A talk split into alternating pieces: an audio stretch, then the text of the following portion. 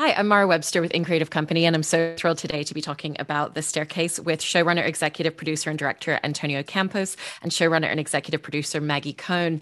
And I wanted to start by talking a little bit about the genesis of the inroad into this story creatively for you both, because Antonio, this is something that you've been following and immersed in for over 13 years, and even to the point where you were present at some of the retrial for Michael as well. And I was really interested in how being so immersed for that amount of time and, and being there kind of firsthand for some of the court moments in the retrial really informed the way that you wanted to tell this story narratively and stylistically. Well, it was the retrial hearing um, that that happened in 2011. Um, it was just, you know, a lot of the hopefully the show uh, captures uh, what my experience felt like going um, going through this case or just kind of experiencing all the different turns uh, and sort of different endings the story had over the course of those years. Because when um, when I first watched the documentary, which was 2008, um, it ended in a very, um, very like there was a very definitive ending it felt like that was the end at that point. And then 2011, there was a very different ending and almost felt like a hopeful ending. And then 2017, there was a very different ending again. And so it was trying to figure out how to capture the the complexity of that experience in a in in a series um, that didn't just uh, rehash the the facts, but actually um, use the story of the staircase and the case of Michael Peterson and Kathleen Peterson's death to really explore the nature of truth and the complexity of truth and and um, hopefully uh, take the audience on a journey through all the different um, perspectives uh, involved.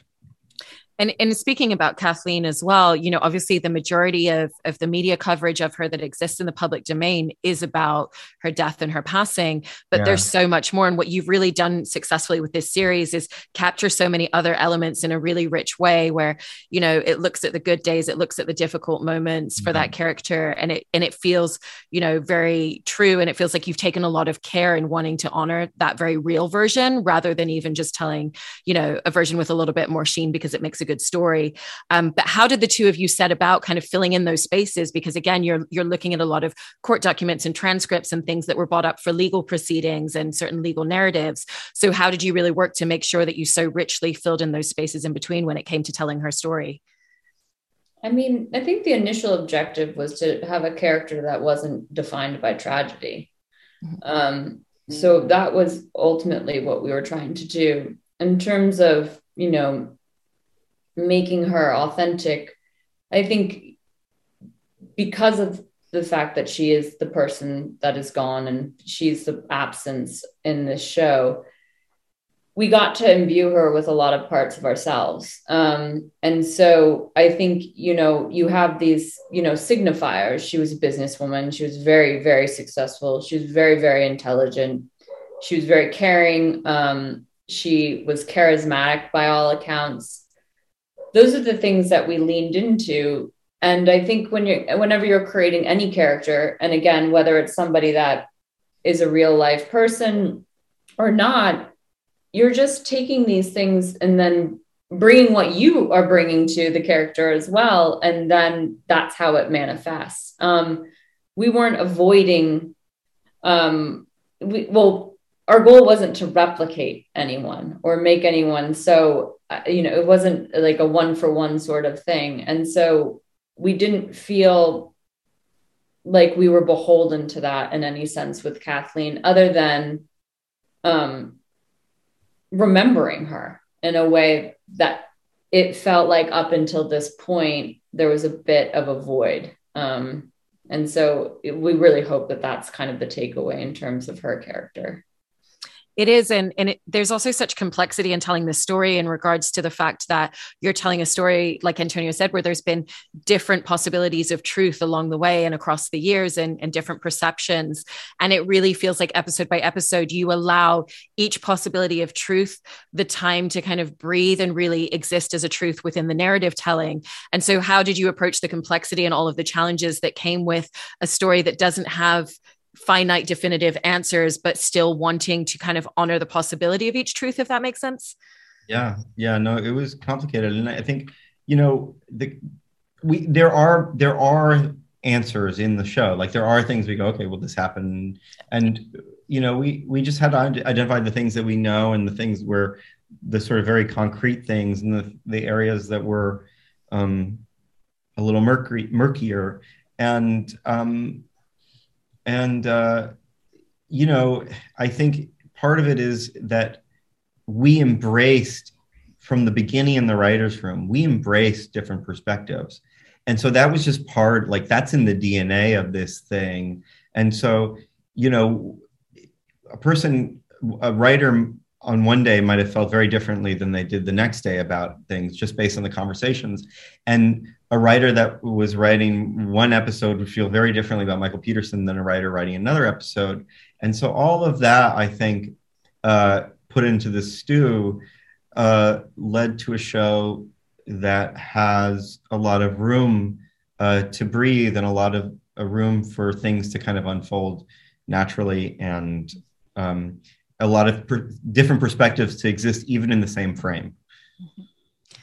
And one of the other aspects as well, obviously, when you're telling any story that has so many elements that come from legal proceedings, is that gives you a huge volume of, of very specific detail to work within. And yet you manage to relay so much of that information without it feeling didactic in terms of the exposition it still always mm. leads through character and story. And there's there's moments that kind of lend themselves a little bit more like being able to look at what they're doing to try and figure out blood spatter is obviously more naturally visually dynamic than some of the other explorations of detail. And so how did you set about making sure that either you found the visual inroad to a lot of that exposition or that you found a way in which it naturally made sense to drive it through character and story I mean, yeah, go ahead. always to avoid exposition because it's just boring. Um, but I think, you know, I think when you have a fact that, you know, you kind of like need to get out there, you try and figure out a way to, you know, present it in terms of a story. So, you know, I'm thinking about episode, um, the, the second episode, and uh, we need to get Michael and David out by the pool. And the reason they need to be by the pool is because they need to be to they want to determine whether or not they can hear uh, an audio recording of a woman screaming in the staircase. So yeah we could have david saying hey mike let's go by the pool so we can listen and see if this is what's happened. But maybe alternatively we can have michael feeling overwhelmed by seeing the blood spatter again having all these experts analyze the scene where his wife passed away. And instead of getting him to the pool to listen. We're getting him to the pool because he needs space, he needs room. He doesn't want to be in the house anymore.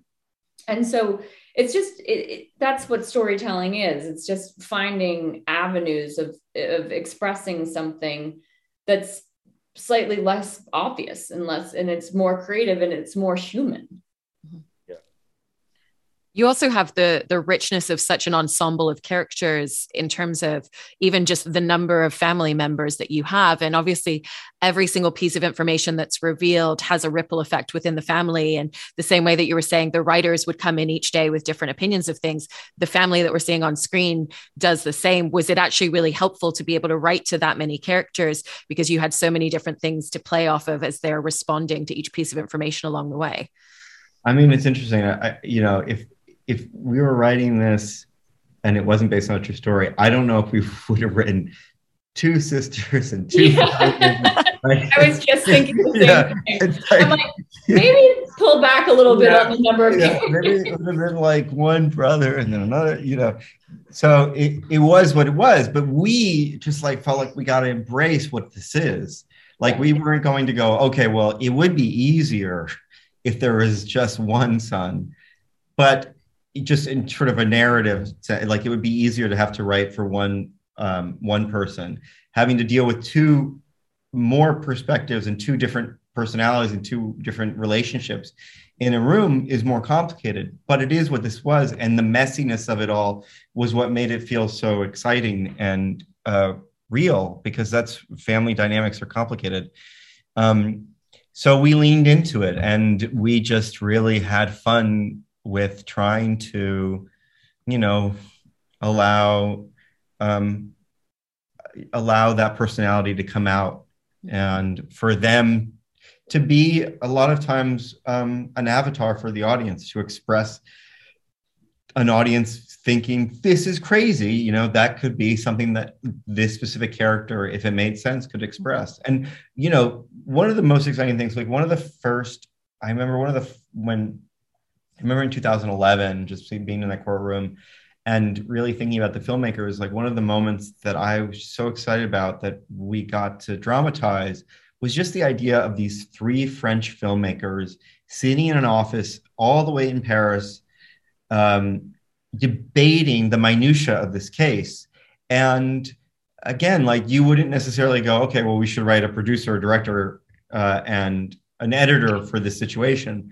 But it was that's what made that that scene so interesting, and those different opinions and that that debate, which is what happened in the writers' room, which is what happens in people's living room uh, or dining room tables when they talk about this case. So it, you know, we just leaned into that um, variety and and that, uh, you know, just plethora. Yeah, and to like further what you were saying about having the characters be avatars is that because we do cover so much time the characters themselves have a di- they look back on this night and they have different experiences uh, you know they have different thought processes about it as they evolve as a person which i think when an audience member sees a character do that they also feel like they can do that so there is the ability to change your mind or to go in a different direction like we want to encourage that and because there's so many characters we are able to do that it is it you know I think when you are storytelling, you yeah, again, you are like sometimes the simplest way is the best way. And this this way it was kind of like this is what we've got. This is like kind of the tools that we need to use. Like how is the best way to tell the story with all of them? And ultimately it's always like um you know, truth is stranger than fiction. So I mean, we I mean, you really like yeah, okay, you couldn't sit down go. and yeah, we couldn't sit down and write the owl theory. I think no. that like, you know, that just kind of had to present. We had to kind of inherit that and go, okay, now how do we how do we process that? Yeah. And you're also writing and telling a story which, you know, spans several years, but the main crux of it takes place at a very specific time and place. And there's certain ways in which that influences the story. So Michael's sexuality, for example, was perceived and received by other people, by society, by his family very differently to the way that maybe it would be now in 2022. And so what were the story elements that were very influenced by the time period of when the case happened and when the legal proceedings were in motion? Well, we were taking into account um, the 9 11 of it all and that the world was kind of on edge um, after, and that's very much the beginning of our story. I mean, the beginning being the past beginning. Um, and so that that sort of that that reverberates through uh, really a lot of the first part of the series and then you know i think we had to, from our perspective in 2020, look back to 2001 and 2002 and try and understand um, the way that people felt in Durham, North Carolina about Michael's sexuality and look at it from the perspective that we have now and not judge them, but but show uh, the genuine uh, surprise and shock that today I don't, you know, I don't think would play out the same way. I definitely, definitely don't think even in Durham, North Carolina today that the this tr- that aspect of the case I think would be very differently perceived um, by the public. Um, you know, it wouldn't be as big of a deal uh, the way I think it played out in 2002 and 2003. Yeah, I mean, we talked about it. We, you know, the prosecution decided to use bias as a tool, um, and that's the debate is if you think somebody's done something horrible and you want to stop them from doing it again, what what do you take off the table? Um, which I think is a fair question. Um, and I think because of the nature of Michael's infidelity, he was punished because of it. And the fairy tale wasn't allowed to exist any longer because that's not the fairy tales we grew up with. Um, I think now there is more diversity of experience and people are hopefully more open to um, to people making decisions that maybe that they wouldn't necessarily make in their own lives but realizing that that's not actually a problem or bad or make them a killer And structurally, in the telling of the story, there's almost three different time periods. You've got the leading up to the night of, the night of, and everything that immediately follows that. And then kind of coming back to the story a few years later. And each of them, you know, feel very connected in the way that they're told visually. And yet there's kind of nuanced differences visually and stylistically as well. And so, what did you want those kind of individual pieces of visual and stylistic language for each of those time periods to be? Because as you're telling nonlinear storytelling, you kind of need to carry the audience very seamlessly seamlessly through knowing exactly what point in time they're in at any moment. We made a choice very early on that the the past and the present that the past being this the time period that kathleen is alive and the present being everything that happens after um, that that there would be the only differences would be sort of what um, the environment looks like you know if if the part of the story in the present is in 2000 eight, obviously, the world looks a little different in 2008 than it did in that fall of 2001. But we wanted the, the the the jumping back and forth there to be a little seamless, like for you and times to really have to um, not be sure of where or when you were so that you kind of have that capture the sort of sense of times of flat circle these things are kind of happening at the same time um, so that one doesn't feel like the past because we wanted them both to feel very alive. And i think if you made the past feel very different it would just feel like oh that's the past.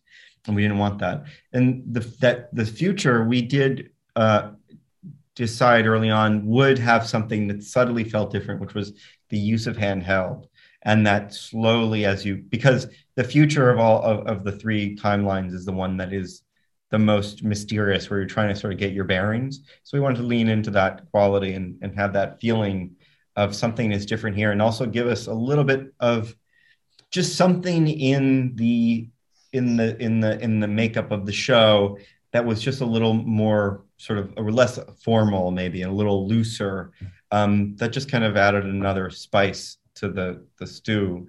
And um, and as you see that that that timeline itself will also start blending into the past and present. Mm-hmm. um, yeah yeah and it also sounds like very early on you knew that you wanted to use kind of reenactment for the moment of on the staircase itself, um, you know, which is a really visceral scene and yet also doesn't feel voyeuristic, which seems like yeah. that was probably a really tricky line to balance. And so, how did you? In terms of the narrative arc determine okay what's the point at which we want the audience to visit this moment for the first time and to introduce them to this concept within the story. And then also how to film it in a way that you know didn't shy away from things but again wasn't voyeuristic and never felt unnecessary for the audience as well. We well i think it's two questions right? When to show the depictions and then how to show the yeah. depictions. Yeah. Yeah. Yeah. So when to show the depictions we wanted to show first the depiction of um, kathleen having an accident and we wanted it to be then couched in the defense saying this is what it is. So you're seeing something you know somewhat objectively but you're hearing it from the defense's side. So you understand the motivation behind it. So it's a way of balancing it um, and then later, when you're, you know, here, when you're learning that, you know, or seeing that Kathleen, um, you know, her life being taken by her husband, um, it's from you know we've heard the prosecution and we've we've seen the trial and we've kind of seen the bias and it's part of the verdict. So again it's about balancing it.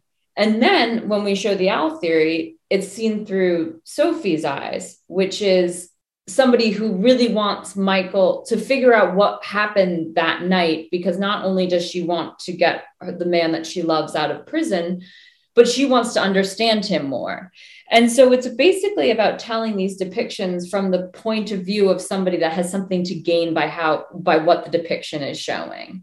Um, and then in terms of you know shooting the depictions, we decided early on to do it as objectively as possible. You know, no close-ups. Um, you know, I think you know violence is a, a controversial thing, but these these are scenes that don't just show something; they say something. And it was important to say the things that we needed to say but we did it from you know two different angles principally. And it was you know as removed as we could which does end up sometimes making it feel slightly more intimate. But at the same time it takes away us putting our impression of it into it um, as much as one can recognizing that it is actually impossible to be objective There was a really interesting, um, you know, it, if you've seen some like a film I did called Christine or a film I did called After School, and where this sort of the these really violent moments are captured on camera and the camera doesn't really move; it just kind of watches. Um, there's a really interesting thing that happens, and it happens here too with Kathleen's death, which is you as the audience know it's about to happen and you want to reach in and stop it from happening, but there's a really kind of strong effect that not moving the camera and allowing the camera just to kind of sit and for the events to unfold that gives you this feeling of you know you you feel you it's it's it feels like you're watching the thing the way it might have happened which is you know what we wanted you to feel. It feels like we're not glorifying it in a way. We, we're not trying to sensationalize it with cuts and close-ups and stuff. Um, but also it's it's it's it's so tragic because you do get this urge to stop it from happening. You, and you just have to sit there and watch it. And that to us felt like the most um, that felt like the, the the most honest way to um, capture that experience and and and it's it's also it's probably the most it's it's funny because it, it is in some ways it's it's the most um i don't know it's it's it's it's hard the hardest thing to watch but it's also in a lot of ways the sort of the the the most restraint way to to pick that event. Absolutely. I mean, I'm so impressed in how you've told this story throughout the series with all of the the intricacies that come with it. So, congratulations on the se- series, and thank you so much for sharing all of these wonderful behind the scenes details. Really appreciate it. Oh, thank you so much. I really appreciate this conversation.